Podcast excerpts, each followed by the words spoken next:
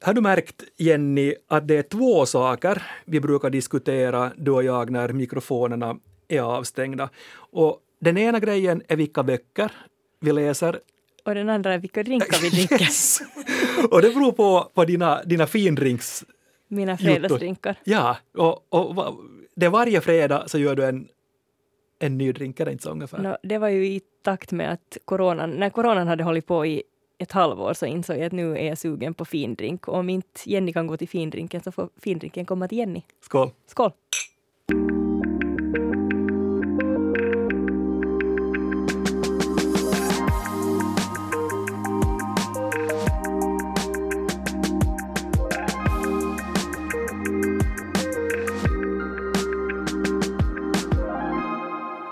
Näst sista ordet är här med mig, Jens Berg, och språkexperten Jenny Silvén. Hej! Ordet skål. Jag har hört att ordet skål kommer från vikingarna. När de drack mjöd så använde de gamla skallar. Alltså de drack ur ett kranium när de då inmundigade sitt mjöd. Sant eller falskt, Jenny? Det är struntprat. Skål, det är en dryckesskål. Den som kärlek man dricker ur. Och den var nu mer sällan gjord av ett kranium. Om det var nu någon som hade sådana morbida böjelser så visst, men det är alltså inte det ordet syftar på utan det är då jag dricker din skål och så höjer man sin skål och så dricker man. Det här med mjöd tycker jag också är språkligt intressant, det vill säga att man då drack mjöd under vikingatiden.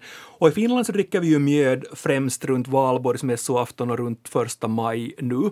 Och då är det ju mestadels alkoholfritt. Jag tycker det är jättegott och den har egentligen ingenting med mjöd att göra. För mjöd kommer från ett gammalt ord för honung och det som är liksom kriteriet för mjöd är att det ska liksom vara gjort på honung. Ja. Det är egentligen ett honungsvin, en jäst honungsdryck. Sen kan man krydda den lite med örter eller frukt. Och oftast dricks den här mjöden just i de brittiska öarna finns det en mjödtradition. Men den finns lite på olika håll i Europa, i Polen. Det finns också i Nordamerika och i Etiopien. Mm.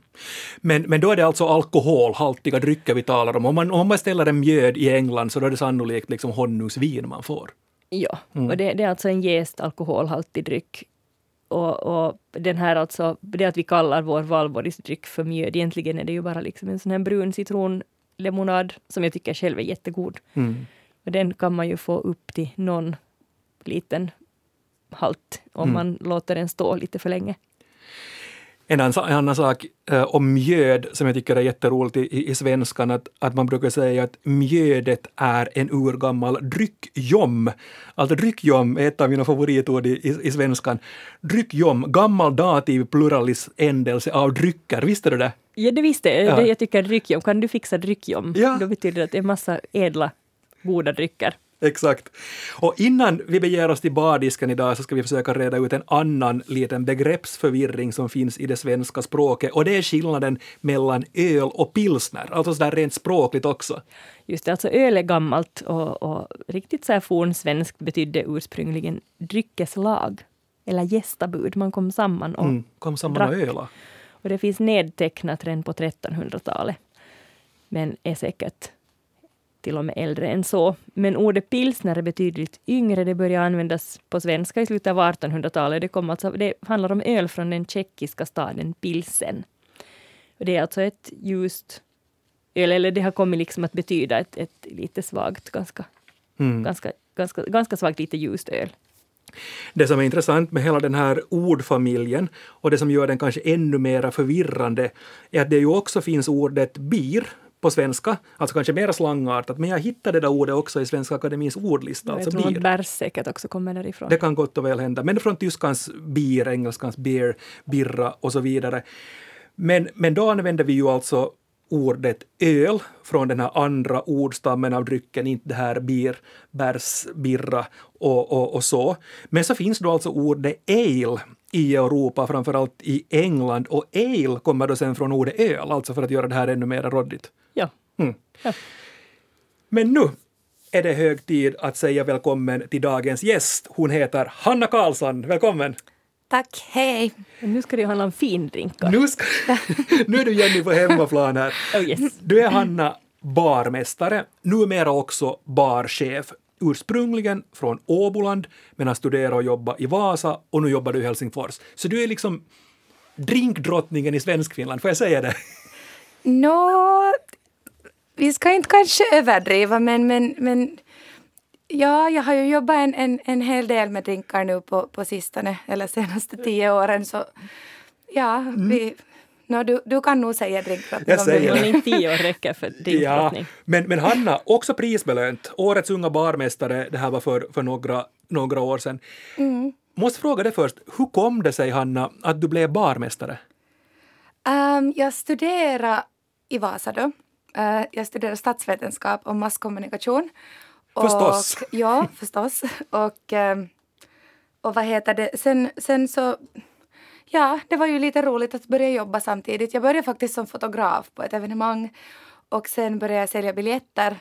Jag gjorde det kanske några veckor. Och efter det så frågade chefen på baren i Vasa att vet du någonting om att vara bakom baren? Nej, men jag är snabb på att lära mig. Och sen började det därifrån. Och sen, då jobbar jag kanske 1 eller 2 dagar i veckan. Och nu jobbar jag 5 dagar i veckan och har bestämt mig då för att hållas på i den här branschen. Ja. Vad skulle du säga, vilka är de roligaste drinkarna att blanda eller att tillreda? Det beror ju helt på vilka gäster man har, vilka kunder man har. Det är ju roligast om man tillreder en cocktail. Det kan fast vara en simpel, en gin och tonic till exempel. Så länge din kund tycker att det är det bästa som finns. Då är det ju jätteroligt att... Då känner man sig själv jätteduktig om man gör någonting som någon vill ha. Och de betalar för det och de tackar och är jättenöjda. Men det finns en sorts cocktailkultur som heter tiki-kultur. Eller det håller på väl att byta namn också. Men det är cocktails som innehåller över 10 ingredienser oftast. Över 10? Ja. Och varje ingrediens är viktig i cocktailen.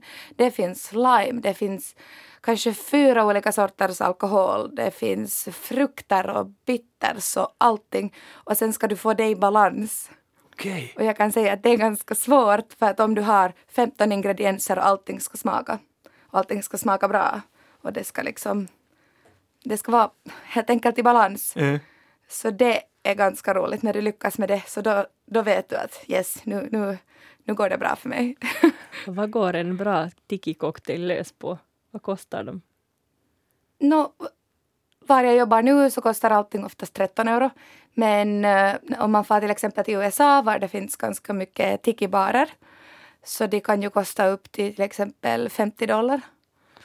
Mm. Nej, men det är också jättestora mängder av alkohol och vissa av dem är helt enkelt dyrare. Om du häller 10 centiliter av en dyr rom eller 4 centiliter av en billig rom så det kommer finnas en prisskillnad. Men hur mycket, Hanna, hittar du på nya drinkar? Alltså hur mycket är en del av ditt arbete det att okej, att det här ska kunna passa och så blir det antingen en alkoholfri eller en alkoholhaltig drinkar av det här? En hel del. Vi byter faktiskt vår cocktailmeny med 2 månaders mellanrum. Så när vi får en meny ut då, eller som vi kan börja sälja, så då börjar vi på den nästa. Så det är nog hela tiden som man får fundera på det. Kolla på att vad som är i säsongen just nu i och med ingredienser. Vad vill folk ha? Vad är trender nu för just det här tillfället? Vi kommer byta nu i nästa månadsskifte.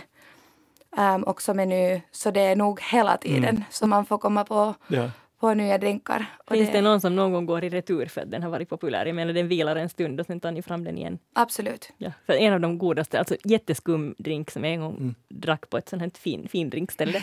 Så det var alltså en whiskybaserad drink som bland annat innehöll svampextrakt. Svamp? Just det. Och det här var alltså någonting som jag var lite skeptisk till. Men sen, jag gillar ju svamp och tänkte, men jag menar, finns här en drink med svamp så jag tar den. Det var liksom inte någon sån här hallucinogena svampar utan helt smaken jag var ute efter. Och den var helt fantastiskt god, jättebalanserad, lagom, lite söt. Och sen fanns det den här umami från svampen, det var helt supergott. Men det är just det där umami som man söker efter för att det är inte kanske det lättaste att få ur alla ingredienser. Att det att du får en cocktail och blir sur, men då sätter du ju citron eller lime. Eller någonting surt i och då blir den sur. Äggvita hjälper väl till nog en del. Jo, nej. Lite. Den gör den kanske liksom mjukare på ett sätt. Att den liksom hjälper till att liksom, kanske kan man säga slipa ur liksom hörnen på en cocktail. Mm. Så det hjälper ju till. Och det finns också andra ingredienser som man kan använda på samma sätt som äggvita. Så vad heter det? Men när du hittar på en ny drink, Hanna, hur tänker du med namn? Om vi kommer in på det rent språkliga mera nu, så hur döper du en ny cocktail eller en ny drink? Alltså ibland kan jag ju komma på förstnamnet. Ja, alltså det beror ju helt på. Det är ju, inspiration kommer från alla ställen. Vill du ett exempel? Jag gick förbi, jag bor i Främre Töle och där finns den här Arcadia bokhandeln. Och jag går förbi där varje dag när jag går till jobbet eller när jag går vart som helst. Och det var då en bok i fönstret. Och jag tittade på pärmen och var så död att vad man den där boken handlar om. Och den boken handlar om soldater under andra världskriget som var kanske Japan eller någon liksom ö. Och de drack då en sån här ananas. De hade någon jättestark sprit som användes för att typ kanske tvätta ur någon maskineri eller vad som helst. Och de drack då det här, men de blandade ananas med i den. Och det här hette torpedo juice. Och sen visste jag att jag ville göra en cocktail på jobbet tillsammans med mina kollegor som hette torpedo juice. Att det var liksom, jag visste att det var det. Och då hade jag ju namnet först. Och så var jag så att okej, ananas skulle kanske kunna vara bra. För det hörde till liksom ursprungliga torpedo juice. Och så gjorde jag en ananas cocktail som hette torpedo juice. Men fråga kunden av dig sen då, att varifrån kommer namnet? Nej, det är kanske mera jag som berättar. För jag var så stolt. men vad tycker ni, vilket är det konstigaste drinknamnet ni har hört om? Det här börjar till Hanna och Jenny nu. Eller roligaste? Märkligaste. Jag kommer kanske gå med Corpse Reviver nummer 2. Nummer 2? Ja, för det finns också ett, men 2 är kändare kanske. I alla fall i vår bar. Corpse Reviver nummer 2. Jag tycker det är ganska bra. Det är ganska bra. Ja. Fantasieggande. Ja. Jag har en ljuvlig, det är Aviation. Aviation, ja. Det är alltså en violbaserad, viol- och maraschino-likör som, med lite gin. Den blir så vackert himmelsblå. Den smakar väldigt gott. Så blommigt. Den är jättegod. Och den är alltså från 1900-talets början då flygarkonsten var ung, och då ville man ge den här himmelsblå drinken ett tidsenligt namn som nu känns jättegammalt. Det är alltså Aviation. Hörni, vi ska gå på en språklig barrunda nu, för namnen på våra vanligaste drinkar har ofta en intressant och ibland också lustig historia.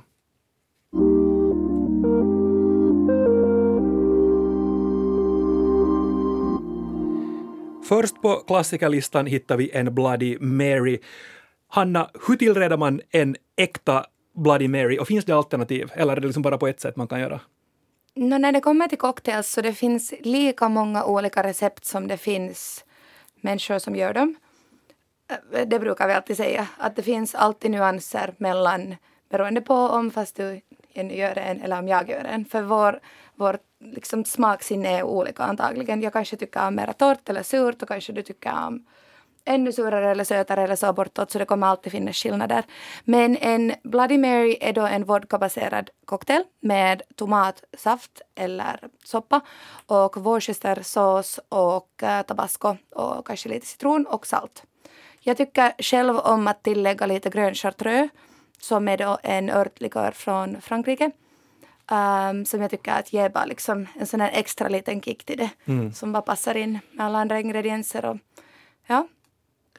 Och namnet Bloody Mary. Jenny, vad tror du? Eller vad vet du? Det kommer från alltså drottning Maria, den första Maria av England, som fick öknamnet Bloody Mary för att hon avrättade folk. Lät avrätta, det var alltså, hon var katolik och hon lät avrätta protestantiska ledare, åtminstone några hundra.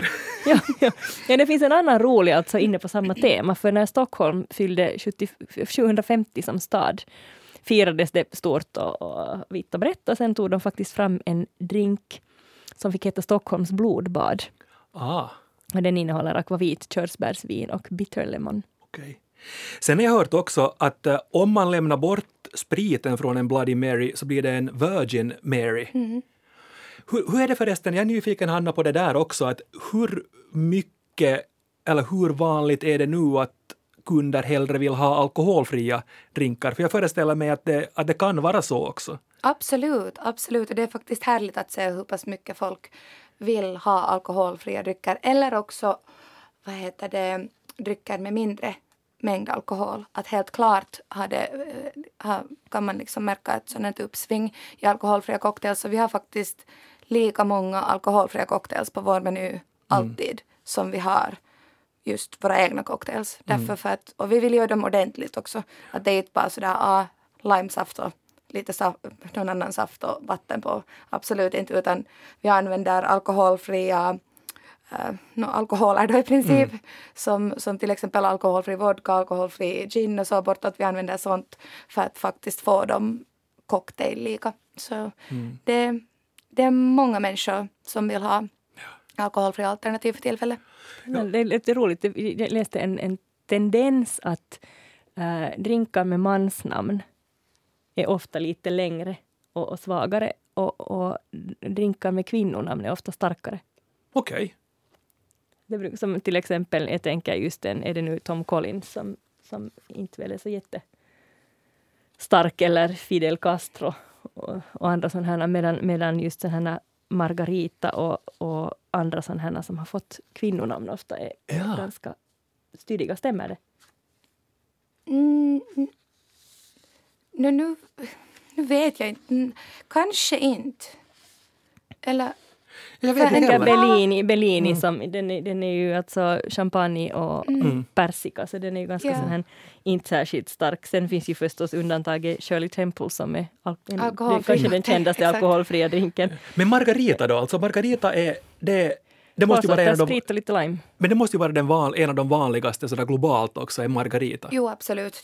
Den är känd över hela världen, absolut. Ja, och det är tequila. Det måste vara tequila i en Margarita. Ja. Men sen finns det en massa olika varianter. Apelsinlikör och lime är väl det här vanligaste. Ja, och sen kanske lite agave. Eller jag tillägger i alla fall lite agave också med, för att få den liksom bättre balans helt enkelt. Men sen kan du ju göra fast en spicy margarita och så använder du fast chililikör eller använder chilisalt istället för vanligt salt. Att den där saltdelen av att du sätter lite lime på ett glas och sen så doppar du det i salt. Att det är ju ganska viktigt för en margarita. Ja. Att det hör till. Men var det en kvinna då? Alltså om Bloody Mary så var den här blodtörstiga drottningen, så vet vi någonting om vem Margarita var? Eller alltså finns det någonting om det? Har ni hittat någonting? No. Det finns flera olika berättelser om det här namnet. I slutet av 1800-talet var en drink som hette Brandy Daisy populär. Och den består av sprit och likör och någon sorts fruktjuice. Och sen under förbudstiden, när man inte fick sälja sprit i USA, åkte amerikaner till exempel till Mexiko som låg nära för att dricka sig redlösa. Och där byttes alltså spriten i Brandy Daisy ut mot tequila. Och blev en Tequila Daisy, och sen är alltså Daisy är ju alltså tusenstjärna. Ja, blomma, som ju heter alltså Margarita på spanska. Just det. I see. Så kanske mer därifrån än kvinnonamn då i så fall.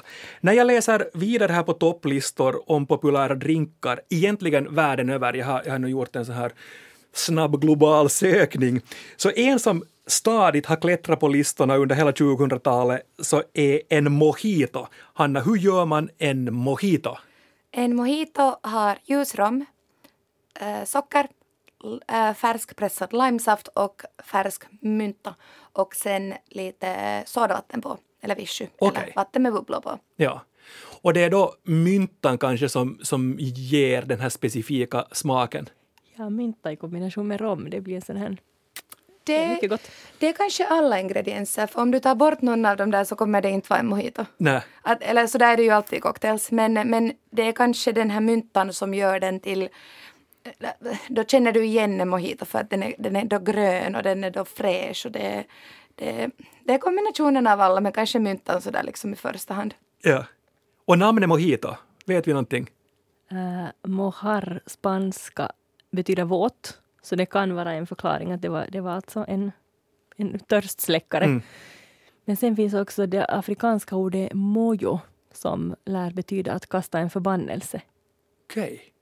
Och då är det alltså en drink som har en förbannelse. Det här finns ju ofta just det här liksom lite El Diablo och sådana här mörka Bloody Mary. Man tycker ofta om sådana här lite, det du sa, vad var det? Non-revival. Corpse revival. Corpse revival, det handlar också om just om att återuppväcka döda. Liksom. Mm. Med spiritus. Ja, någonting om döden och förbannelser och annat finns gärna med i spritnamn.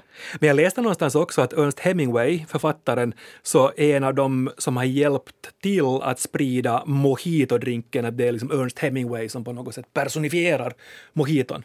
Ja, det tycker jag nog att det har jag också hört. Mm. Det kan bra hända. Han har ju också andra cocktails i sitt namn. Han har ju en papadoble, alltså en Hemingway's daiquiri till exempel, som inte är helt lika känd i alla fall i Finland som en mojito. Men i och med att han är han var en författare, han har ganska mycket kraft, eller liksom han kan dela med sig om sina favoritcocktails rätt så lätt på ett sätt. Så säkert har han haft någonting att göra med det, och han tyckte ju nog om att dricka, så det skulle vara helt omöjligt. Känd för böcker och sprit. Ja, exakt. Daikiri var en gruvort. Eller är en gruvort. Okej. Ja, så där har den fått sitt namn. Sen finns det ju också en del drinkar vars namn kanske inte är så politiskt korrekta mera. Och nu är vi inne på ett namn igen här, alltså ett personnamn. Och den kanske mest omdiskuterade drinken på sistone har varit en Lumumba. Alltså döpt efter den kongolesiska politikern Patrice Lumumba. Har ni hört om den, alltså en Lumumba? Ja, den här typisk efterskidtur vill man ha en Lumumba. Ja. Exakt. Kall eller varm kakao spetsad med konjak eller rom kan man visst spetsa med om man vill ha den spetsad. Ja. Rom är den som jag föredrar. Och sen vispgrädde om man vill. Det är också lite sån här. Mm, just det. Och den här har alltså då diskuterats för att å ena sidan så säger det vissa att den här drinken är en hyllning till den stora kongolesiska politikern Patrice Lumumba, medan då majoriteten nu gör den tolkningen att den är ganska rasistisk, att den anspelar då på hudfärgen, och det förs ganska mycket diskussioner huruvida då det ska användas det här namnet eller inte. Och då hittar jag en rolig grej, att på danska så heter en Lumumba död tante, och på tyska tåte tante, alltså död tant. Vad tycker ni? Ska vi slå ett slag för att byta den? Det blir inte hemskt mycket bättre om vi byter den till namnet till en död tant. Man slipper åtminstone det här rasistiska. Ja. Döda tanter, skål för dem. Men har ni andra, deras minne. Har ni andra exempel på sådana här, ska vi säga, förlegade, rasistiska, sexistiska namn? Kommer ni på någonting? Inte på rakan. Pornstar Martini. Men den är faktiskt, den är jättepopulär. Okej. Det är en av de mest googlade cocktailsen. Och vad finns i en sån då? Oj, det här borde jag veta. Passionsfrukt, alltså den serveras då med en shot eller ett kort glas med champagne bredvid. Och sen har den passionsfrukt också, tycker jag, bredvid kanske. Yeah. Sen i cocktailen, och det är vaniljvodka och sen är det, tror jag, citron och så där bortåt. Jag måste erkänna att jag kommer inte ens ihåg utan till. Precis. Men jag tror det är namnet som har gjort den populär. Det är nog namnet som har gjort den populär. Sex on the beach finns ju också, alltså klassiken. Exakt. Sex on the beach, som väl det där, jag vet inte riktigt vad som finns i den heller, men det lite är tvivelaktigt namn. Jag tycker det är lite fåniga. Ja, precis. Ja. Men de här är ju alla sådana här 60, 70, 80-talets cocktails. Ja. Och en Sex on the beach har persikalikör, eller liksom persikasnaps, och sen säkert vodka, skulle jag gissa. Jag kommer inte ihåg. Och tranbärsaft, kanske apelsinsaft. Den är sån här liksom tvåfärgad drink, så det är därför den är också känd för att den ändå ser ganska bra ut. Exakt. En drink som har ett trevligt namn som jag också tycker är väldigt god är en sidecar. Mm. Och det var alltså början av 1900-talet, lär den stamma ifrån åtminstone namnet, och då var det någon militär i Paris som ofta kom till krogen med sin motorcykel med sidovagn. Exakt. Sen har jag hört historien att han ofta fick köras hem i sin sidovagn. Det tror jag är mer påhittat, men det var liksom att vara kännetecknande för den här typen som alltid vill ha sin konjak, citron och citrussprit drink. Det är ju hans motorcykel med sidovagn. Så var det den som fick ge namnet åt drinken. Ja. Den fyller faktiskt 100 år i år. Skål för det. Ja, exakt. Sen kan man göra en royal med champagne till. Och båda varianterna är mycket goda. Jag tänkte här, Hanna, och förstås Jenny för den delen också, att vi skulle som avslutning här på vår språkliga barrunda glänta lite på glöggsäsongen. Och förresten alltså ordet glögg, det är ju jättemärkligt. Att glödga, hetta upp, det är därifrån det kommer. Alltså man glödgar någonting, hettar upp det tills det glöder. Glühwein heter det också på tyska. Mm. Hur det där brukar glöggsäsongen se ut för dig, Hanna, om vi tar jobbwise först? Är kunderna jätteintresserade av olika sorters glöggar? Det är de nog. Det frågas alltid. När det blir kallt så vill man ha någonting varmt att dricka och oftast så förväntar man sig att glögg ska det finnas. Och vi har nog oftast också faktiskt alltid någon varm. Vi kommer inte göra glögg i år. Ja, jag kan kanske säga för vår, men nu kommer ändå just det. Så vi kommer faktiskt köra lite på en hot toddy som är då ursprungligen rombaserad och sen så har vi då alltså en het drink. Vi kommer sätta lite te dit, men också lite glöggsmakar, för jag tycker att man ska göra sin egen glöggsirap för det är så pass lätt och det smakar så mycket bättre än vilken som helst butiksglögg eller alkosglögg om man vill ha liksom rödvinbaserad, men jag rekommenderar att prova själv. Jag håller med, så gör vi också. Hur ser glöggsäsongen ut eller upptrappningen av glöggsäsongen ut hos familjen Silvén? No, alltså jag är lite så här, jag har ett ljummet förhållande till glögg. Alltså det är gott till julen, jag tycker det är helt trevligt, men det är liksom inte så där att det är inte det jag ser fram emot när det blir jul. Nej. Det är liksom andra saker. Så du glödgar inte igång riktigt? Nej, men jag har nog en gång varit hos en vän som går igång på glögg och han gjorde en som innehöll typ bara sprit och torkade frukter. Olika sorter sprit och torkade frukter. Så var det lite öl för att jämna ut. Det var nog god, men det var så att när man tog en klunk så man fick liksom krulliga ögonfransar. Att ångorna, det var riktigt starkt. Så jag var varmast. Nej. Men vad ska vi säga nu om det språkliga när det gäller drink- och dryckeskultur? Du var lite inne och tassa på det, Jenny, alltså personnamn, och det sa du Hanna också, det är liksom en kategori och orter en annan och sen bara liksom tokiga påhitt. Ja, jag tycker att det finns en hotspot just där kring Kuba, alltså det finns liksom Cuba Libre som just är rom och cola, så finns Fidel Castro som är rom och ginger ale och sån här, och sen Moscow mule, ofta sån här drinkar som innehåller vodka har ofta fått något ryskklingande namn. Ja. Och det är ju också ursprungligen fanns det en Moscow mule, sen så började det finnas French mule som är samma sak då, limesaft, ginger beer och eller ingefäraöl och sen är det konjak och sen så kan du göra den på whisky och så bortåt, så då kommer alltid det här liksom att det är French mule eller Irish mule, så det kommer alltid med där, men att Moscow mule liksom den är ursprunglig om jag har förstått rätt. Och det blev Moscow mule för att den sparkar en som en åsna och det allitererar snyggt på Moskva. Exakt.